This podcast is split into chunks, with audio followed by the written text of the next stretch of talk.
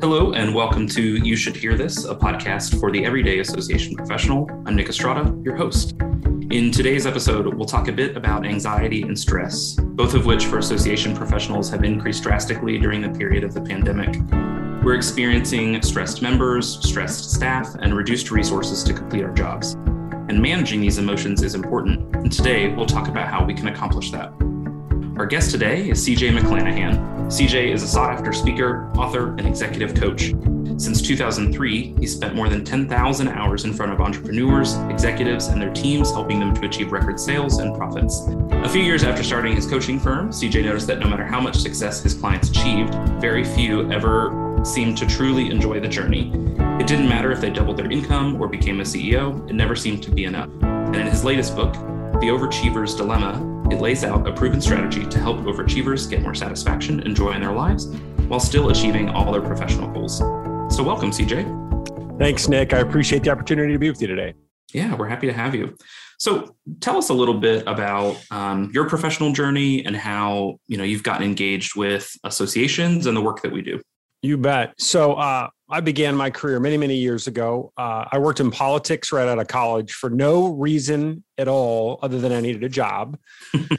I left and went to Arthur Andersen, the big accounting firm. I stayed there for a while, and then I had a unique opportunity to help run a manufacturing company here in Indianapolis, which I did for a few years. Uh, I then went and ran a sales team at a software company. And then in 2003, when uh, we were getting ready to have our first child, I decided I was going to take our savings and start my own company, which seemed crazy at the time. But so there I was, quit my job, took our savings, started a company out of our basement, advising and coaching and training mostly CEOs and entrepreneurs on how to build their businesses. And so I've been doing that for um, 18 years uh, clients in all different industries and all different types of things that I've done, but mostly focused on sales and leadership.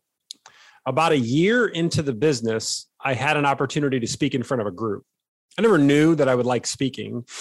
And I, what I recognized is that I love speaking, and it really became something I was passionate about. So, shortly after then, I began to learn more about associations. I joined some association um, groups and I become really engaged with uh, associations and how they operate. I've sat on association boards before, and I've been very involved in recognizing all of the different challenges that association leaders have.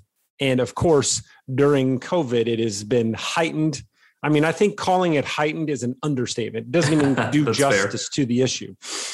And so, yeah, dealing with association leaders is something that I do on a regular basis, and I always find it quite a bit of fun. Um, and I think that they are uniquely challenged because, well, for a million different reasons, but for no other reason than a lot of their board members are volunteers and their board is very influential at times. Then they have all of these demands from all of their members. And now there's a bazillion different associations out there. So it's harder than ever to get members. And so association leaders feel always tons and tons of stress.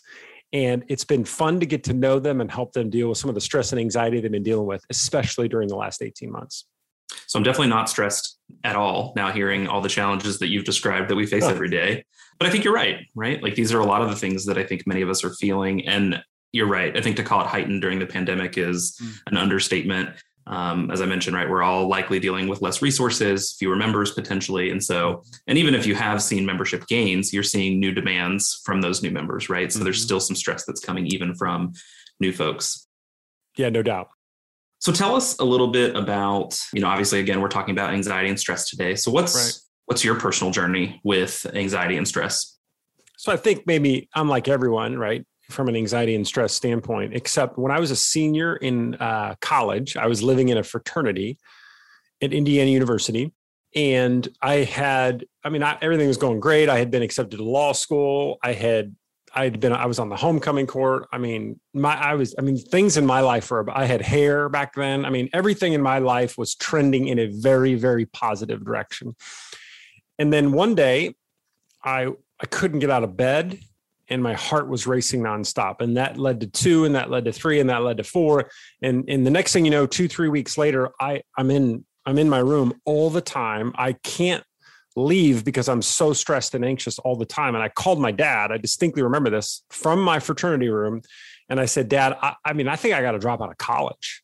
This is i'm under so much stress and anxiety i don't know what in the world is going on. And so the, you know the classic questions come okay what is it? Or the class is hard? This and that. And i'm like no every, my life's just my life is perfect. And, and so eventually we agreed maybe i ought to see a healthcare professional duh. So i went and saw someone. I was diagnosed with chronic uh, anxiety and um, some clinical depression. And that began my journey with stress and anxiety and some mental health issues over the last 30 years, uh, I've learned to deal with it in a variety of ways. Um, but it is certainly something that has been a characteristic of my entire adult life. Although a characteristic makes it seem like it's every day. It's certainly not an everyday issue, but it's been part of my journey. As a direct result, uh, maybe not as a direct result, maybe as a byproduct of this, once I started coaching and training executives 18 years ago, what I found is I thought, well, I'm the one who's stressed out. No one else is as stressed and anxious as I am. Well, that's not true at all. Everyone is stressed and anxious. And what I found is it's chronic. It's been chronic for 18 years and it's only getting worse. Um, and so now part of what I do is to talk about stress and anxiety and worry on a regular basis with professionals and leaders.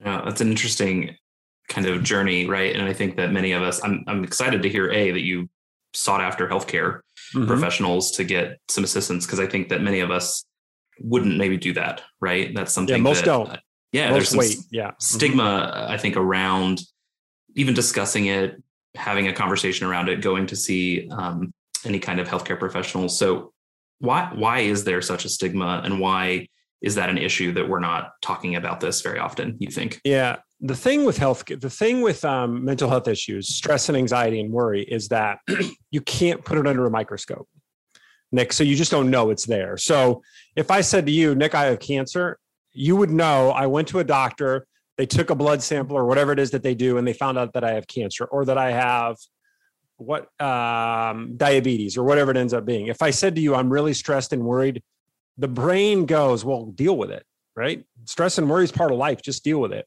and, what folks don't understand is there's a difference between your normal everyday stress and chronic stress and chronic worry and tr- chronic anxiety. I tell you that story about my college experience because there was no reason for me to feel stress and anxiety back then. None. I, I mean, my life, you couldn't have. I was a senior in college. Everything was laid out for me. Life was perfect. Um, and so, because of that, people stigmatize this concept because they think we're being quote unquote weak. Now, the stigma has changed over the years. There's no doubt about that, Nick. The stigma has definitely changed, but it is definitely still there.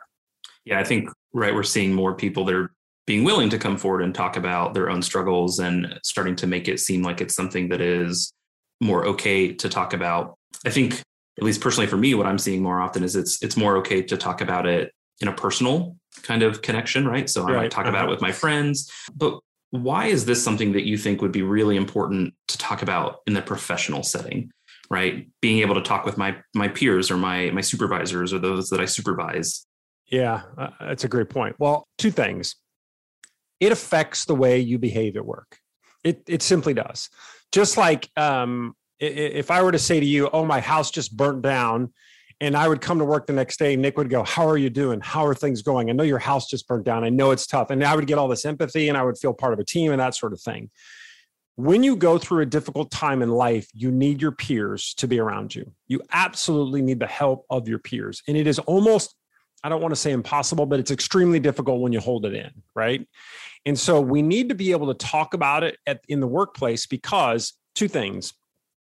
First, people need to know they have got connections so that they can feel better. Second, Nick, is that it's critical that you begin having these conversations because when you have these conversations, the productivity of your employees is actually going to go up.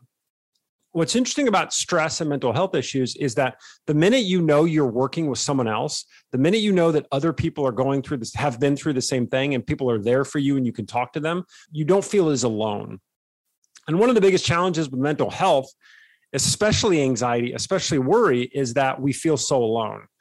Another piece of the puzzle here is that therapeutically speaking, sharing your journey with others simply helps. That's why there's the 12 step program when you sit in rooms. That's why you feel so much better when you engage with a group of people and you're allowed to talk about your challenges. You need to be able to get it off your chest. You need to be able to allow people to recognize that your behavior today might be tweaked just a bit because of something you're feeling and something you're going through. Yeah, and I think kind of what you're hitting on there that that connection and the, the productivity and just talking right? I think that all gets to helping to create a culture at your office that'll that makes it okay to talk about these things right? That makes it okay to bring that up. And i think there's a little bit of introspection then that happens along with that right? If i mm-hmm. if it's been made a culture that this is okay to talk about i'm okay to say maybe i am a little off today right. because of something that stressed me out. And i'm and it's okay to name that right? I can tell people hey sorry if that interaction was weird. I think i'm just stressed today right? Yeah and, and also think about it this way. Uh, what happens with people when they go through stress and anxiety or any kind of a mental health issue, which by the way, 20 to 25% of the population is going to go through some very serious chronic or clinical uh, mental health issue in their lifetime. I mean, it's an enormous uh, factor it, and it is rising for, for somewhat obvious reasons. But once you're able to uh, go into the office, you're be able you're able to have conversations about it, and it becomes an open part of the office. Something else happens you think of yourself as being a stressed and anxious person and then all of a sudden you you begin to tell yourself the story of oh my gosh i'm an anxious and stressed out person. And then then you begin to tell it, it becomes a stigma in your own mind. When you share it with your peers it becomes oh it's nick. Nick's great at his job great background great skill sets. Nick is having a day where he has stressful thoughts. It's not who nick is. It does not define nick. It's just thoughts that grow his go through their brain. And once you recognize that a thought is just this thing that comes and it goes and it doesn't define you, that also makes you feel so much better about the situation.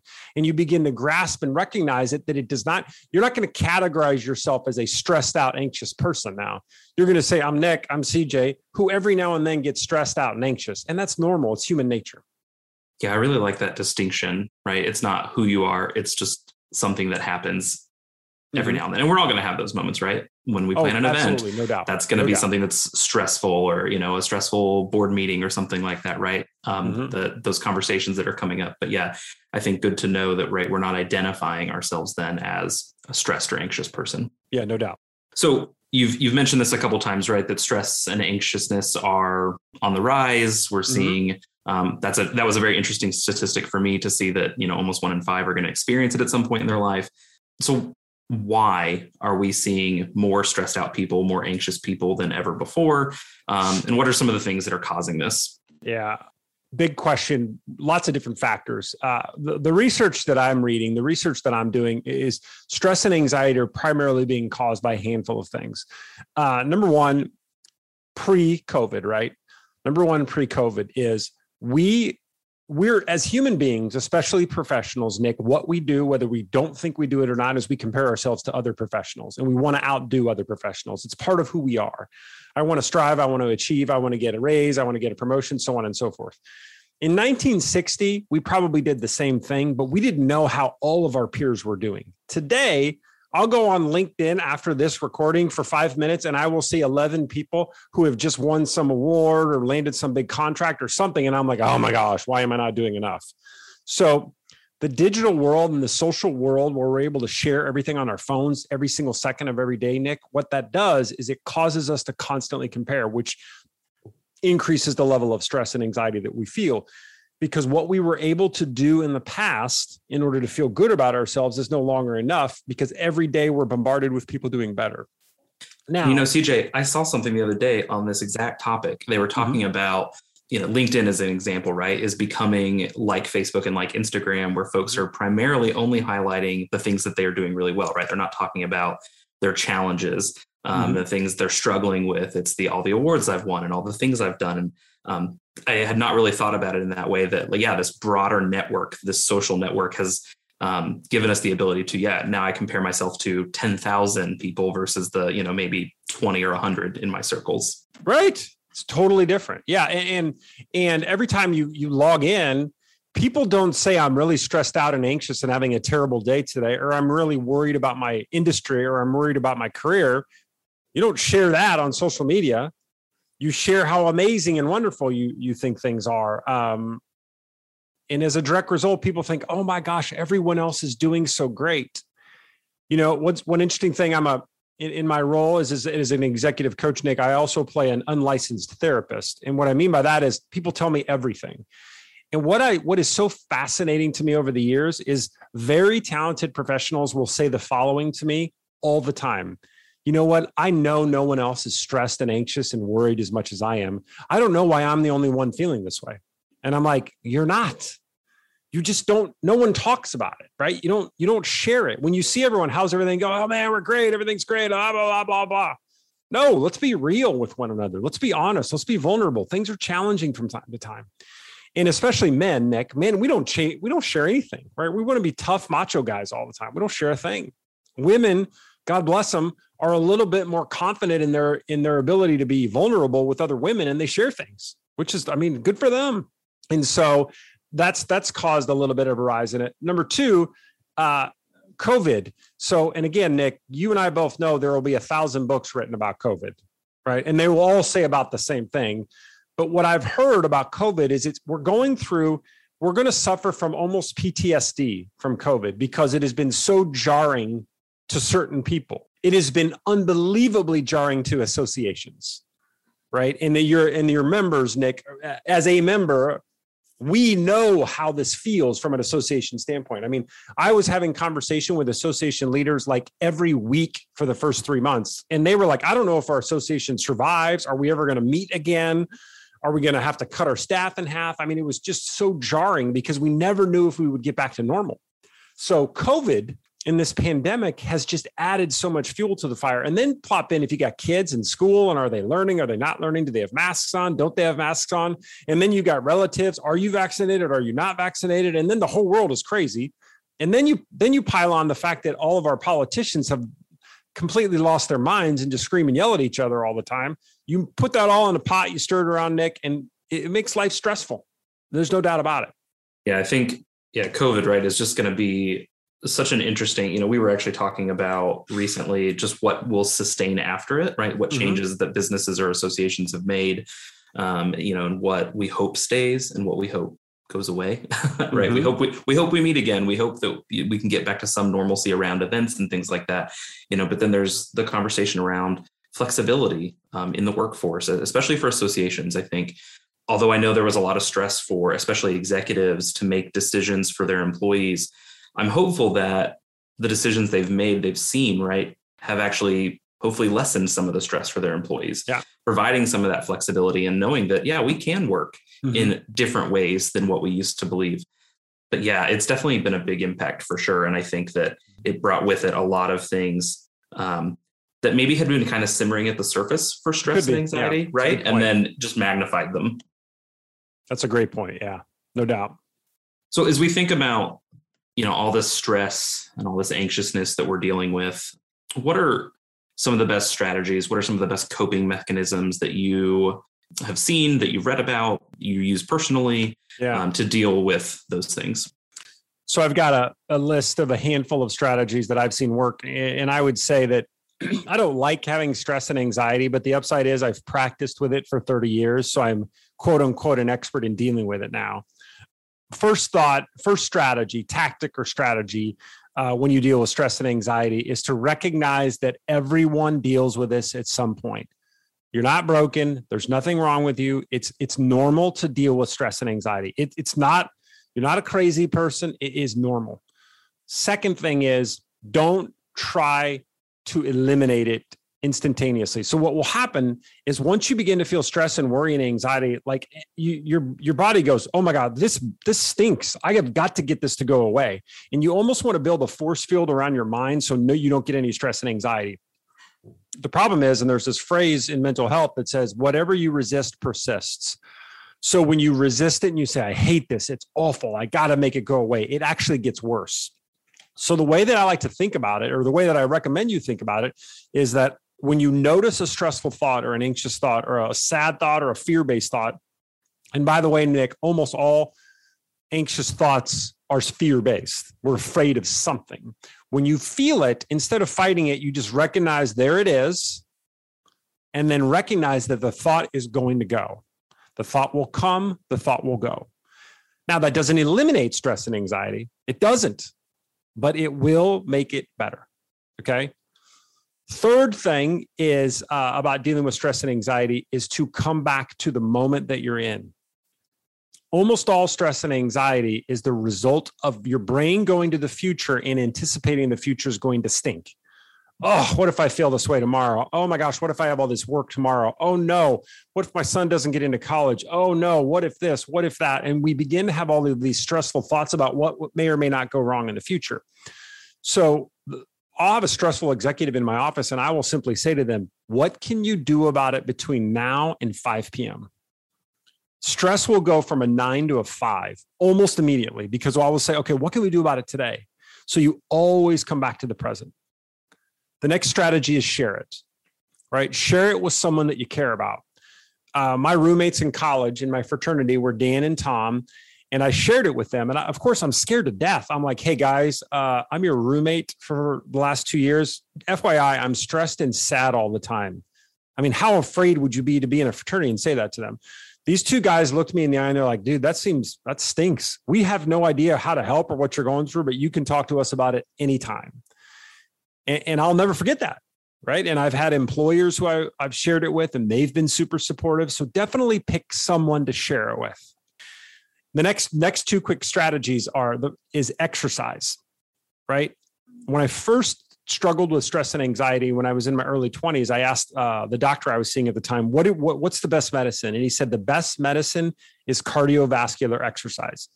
It reduces stress, it releases endorphins, it makes you feel better. You've got to get your body moving. Okay. And then the final strategy that I think works well is that don't don't grade how you're doing based upon how you're feeling.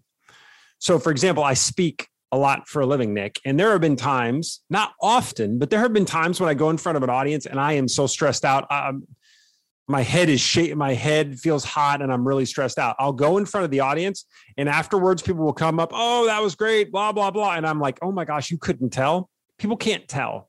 So don't grade how you feel. Don't think that how you feel is, is the value you're providing to the world because you're not. All right. Just execute what you've laid out in a day to day basis, and you are going to begin uh, to feel a little bit better. Last comment, which is kind of a bonus comment as it directly relates to the times we're in today stay off social media and stop watching the news. Right. Both of those, I mean, obviously, Facebook's in the news right now, but both of those mediums are designed to get you either mad or afraid. That's the way they work, that's their business model. If you're not afraid and you're not mad, you're not going to pay attention to either of those mediums. It's and again, I'm not even, I'm not really being that critical of them. That's their model.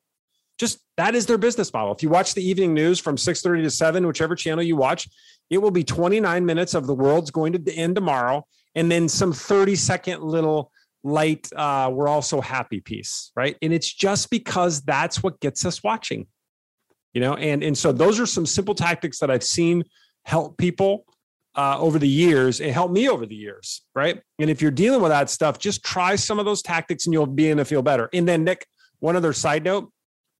My favorite author on the topic today is a guy by the name of dr Jud brewer.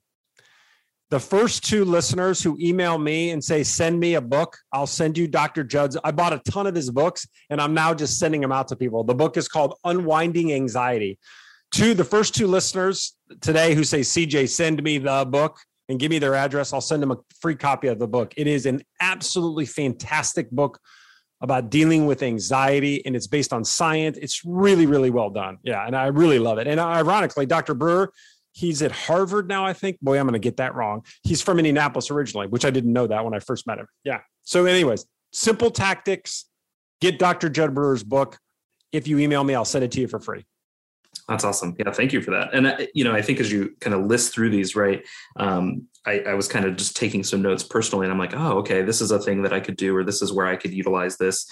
You know, even just the exercise one. I, I know sometimes personally, I feel really guilty about like getting up and going for a walk while I'm at the office because I'm like. I should mm-hmm. be working, right? I should, and you know, especially for me personally right now, where it's, you know, our, our team is understaffed right now, right? So it's like, mm-hmm. I can't walk away from my computer. I need to be there all the time. And hearing that, right, gives me hopefully um, some permission to say like, okay, I can go take a 20 minute walk. That's okay. Oh, Nick. Right. You know, um, not, not only, not only have you earned the right, but, and there's quite a bit of data around this, a Nick if Nick takes a 20 to 30 minute walk every day, the remainder of Nick's day is going to be more productive than he didn't. So the value that your employer is going to get out of you is going to be greater if you exercise. It's crystal clear. Absolutely crystal clear. Put exercise into your agenda, everyone. And again, you don't have to run marathons, just go for a walk, whatever it is. Just get out there, be a little bit active. It's so good for you. So it makes you feel so much better.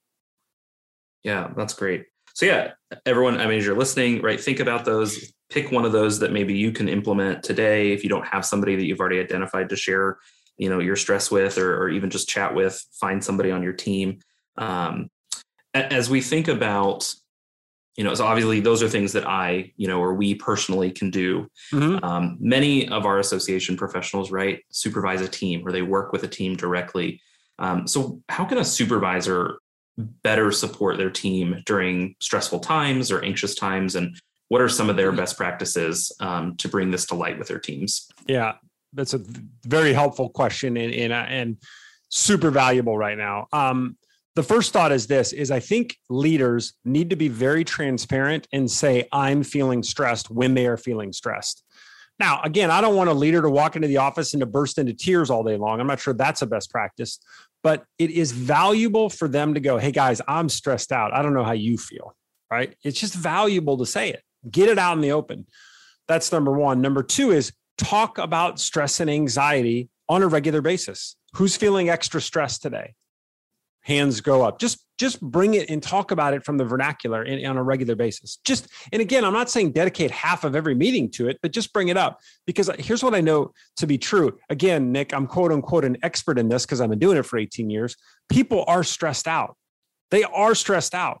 If I if you if nick you sat into all my client meetings over the next week and i said how, how are you doing from a stress standpoint 80% of my clients would say stressed out it's just what it is i mean so you got to talk about it third thing is is that if someone is feeling uh, in a chronic stressful sort of way and they're like i don't know if this is just normal stress or above normal stress provide them with some sort of person for them to talk to as a leader right? Whether it's a mental health professional, whomever, send, dear God, everyone listening today, you can give them my email address. You can send them to me and I can put them in touch with a resource. What's interesting about the mental health industry and stress and anxiety, Nick, is that it has gone through a radical transformation in the last 40 years. 40 years ago, you never, ever talked about any of these issues. I mean, never. Maybe 50. Let's say 50. In the last 30 years, it is it is a topic we're talking about it is very there's tons of great treatments it's very very treatable today people just don't know about it because they think well i'm only i'm the only one dealing with it it's got to be a problem for everybody else no it's a treat it's no different than diabetes right there is a treatment that can make you feel better you just have to you you have to come out there and own it and our supervisors and leaders of associations need to talk about it so that they recognize that it's okay to go through this. Just like if someone came in and their leg is clearly broken, you're not going to say to them, uh, Sorry about your leg, keep working. You'd say, Go get your leg fixed. Same exact thing.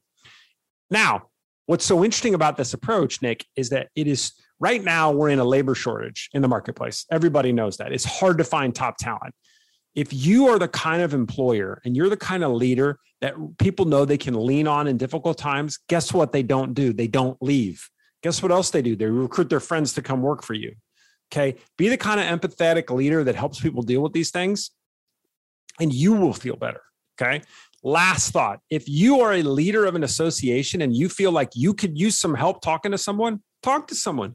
There's no shame in therapy. In fact, I tell every one of my clients if you're not going through therapy, you should go through therapy. Everybody needs therapy at some point in their life. We all need somebody to talk to. And, so, give, let's just own it let's treat it and let's lead it. And if you do those things as a leader, you're going to help your people feel less stressed.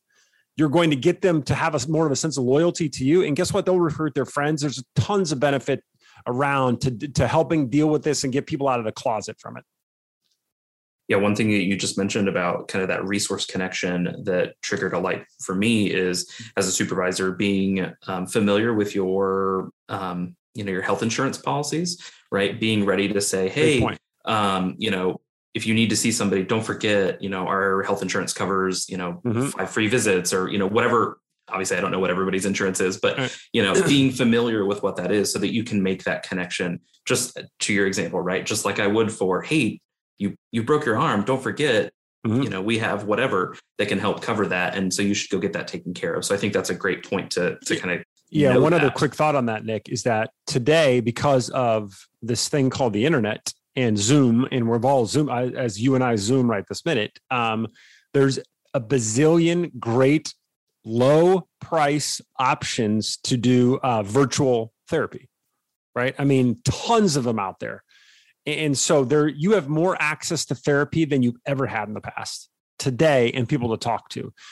Um, because because it's people know there's I mean the value proposition exists. Wouldn't it be great to be able to deal with a therapist over the internet, over look at them on my computer screen so I don't have to get in the car, drive to their office, sit in their office, wait. It's just so much easier to do. Yeah, and I think as we explore some of the, you know, I'm starting to see more and more associations who have made connections with some of those um, companies that you're talking about, right? So they, mm-hmm. It's maybe a benefit for members, but maybe that's a challenge for us to think that that's a benefit for our staffs and yeah, our employees as well. Mm-hmm. Great idea. Yeah. All right. So, you know, I think you mentioned the empathy piece here. Um, I'm curious. So, how how does an employer generate a culture of empathy around anxiety and stress. Yeah. Well, that's a great point. You first talk about it, right? You, you make you make a point to talk about it. Again, not every day, not all the time, but you make a point to say, "Hey guys, I read a study. X percentage of people are really stressed out of their office. I want to make certain that we are open to talk about stress and anxiety. I just want to make certain that we're open to talk about it. That's a great way. And if you do that on a regular enough basis, it automatically becomes a little bit of your culture. That's number one. Number two, um, if if someone is going through a lot of stress in your office and you don't know, you've never dealt with stress and anxiety, don't try to solve the problem for them. Just tell them, I'm here to listen. I'm absolutely, that's all I can do is listen. I will listen whenever you want to talk to me about what you're going through. I can't solve a thing, but I'm here to listen. And that's hugely valuable to people. And if people know that you're the type of person who will just simply listen, um, uh, that that that creates that culture of empathy. And the third thought is, as a general rule of thumb, just be a better listener. You know, human beings, we're not good listeners. Most of us are always thinking about what can I say when someone is about midway through their thought. We're all thinking about, all right, how am I going to respond to this? It's a simple rule of thumb. I, I've I would love to say I've mastered it, Nick. That would be a complete lie. Let's say I'm 60% of the way there is when someone is done speaking, I wait a second before I respond. Believe it or not, people, there are people on this planet, and it's not my family, but there are people on this planet who think that I'm empathetic because of the one second rule. You know, just by waiting a second, hmm, validating what it is that they said, people believe that I'm empathetic. And then just having an open conversation about stress and anxiety in the office you'd be one of the few offices that do that for your listeners here today. And if you do that on a regular basis people are going to be more comfortable talking about it and they are going to recognize they're not going to feel so alone and they're going to recognize oh this is i'm not some crazy person who was going through a lot of stress and anxiety a lot of people are going through this right now thank you for that i tried to wait a second there before i, responded. I love it nick no I so it. i appreciate that that's i mean that's always what I really appreciate about these conversations with folks, right? Is because um, that's a great snippet. That's an easy thing to implement mm-hmm. in our day to day kind of work that we do. Um, and yeah, I mean, it's always important, right? I, I, think as you're working with folks that you supervise to to truly listen and not immediately go on the combative or the defensive if they've brought something up that's stressing them out. Um, so thank you for mm-hmm. all of the the details you've given us today. i have taken personally a lot of notes, and I hope that um, our listeners today gain a lot from this. As we start to wrap up, um, it's a new question I've started to ask, but I, am I'm curious. What's mm-hmm. one piece of advice um, that you'd give to association professionals specifically um, that maybe you wish you'd known as maybe an earlier professional in your career um, or when dealing with anxiety and stress? Mm-hmm. Um, just one key thing maybe they can take away today. That's a great question. I think every association professional should ask their direct, um, uh, especially your leaders, right? Every association professional should be wildly curious about everyone around them. What I was so in early in my career, I was so eager to tell people about myself, Nick, that I wasn't wildly curious about their journeys. And so when you're out there engaging with other people, ask questions. How did you get to do this? Why are you in this industry? How did you get to where you're at? Oh, that sounds challenging. Wow, that's neat. Just be wildly curious. That does two things. Number one, I mean, you learn, right? You learn a ton about other people. But number two, human beings love to know other people care about their stories, and it allows them to open up and to have meaningful, heartfelt, thoughtful conversations. So for all association professionals out there, just be wildly curious. Ask people questions. Be be truly interested in their journeys, and you will be a very unique person because not very many people do that. And it will set you apart, and it will allow you to really get to know people in a meaningful way, which is what we all really crave, right? This connection to other human beings. And I really like that because that is tied, I think, specifically to the mission of an association, right? Like when you think about the work we do, we are about connecting people. And so if we are not wildly curious about the members that are in our associations, the volunteers that we work with, and our employees, yeah, I mean, what kind of connection are we making? So I really appreciate that. Mm-hmm. Well, CJ, thank you so much for being with us today. I really appreciate you taking some time and, and sharing your expertise on this. If uh, you mentioned already once, um, you know, folks want to get in contact with you, but how would they be able to reach you? How can they find you on social media, et cetera? Yeah. So again, I'm not I'm not great at social media. My my the one place I'm somewhat active on social media is LinkedIn. Um, so go to LinkedIn and just search by my name. You can go to my website at cjmcclanahan.com or you can reach me at cj at cjmcclanahan.com. And again, the first people to reach out and say, send me the book, remember to give me your address. I will send you the book, um, Unwinding Anxiety by Dr. Jud Brewer. Awesome. Well, thank you. To our listeners, we hope you enjoyed this episode of You Should Hear This. And if you have any questions you'd like answered, or future topics you'd like us to explore, please send us an email at info at isae.org.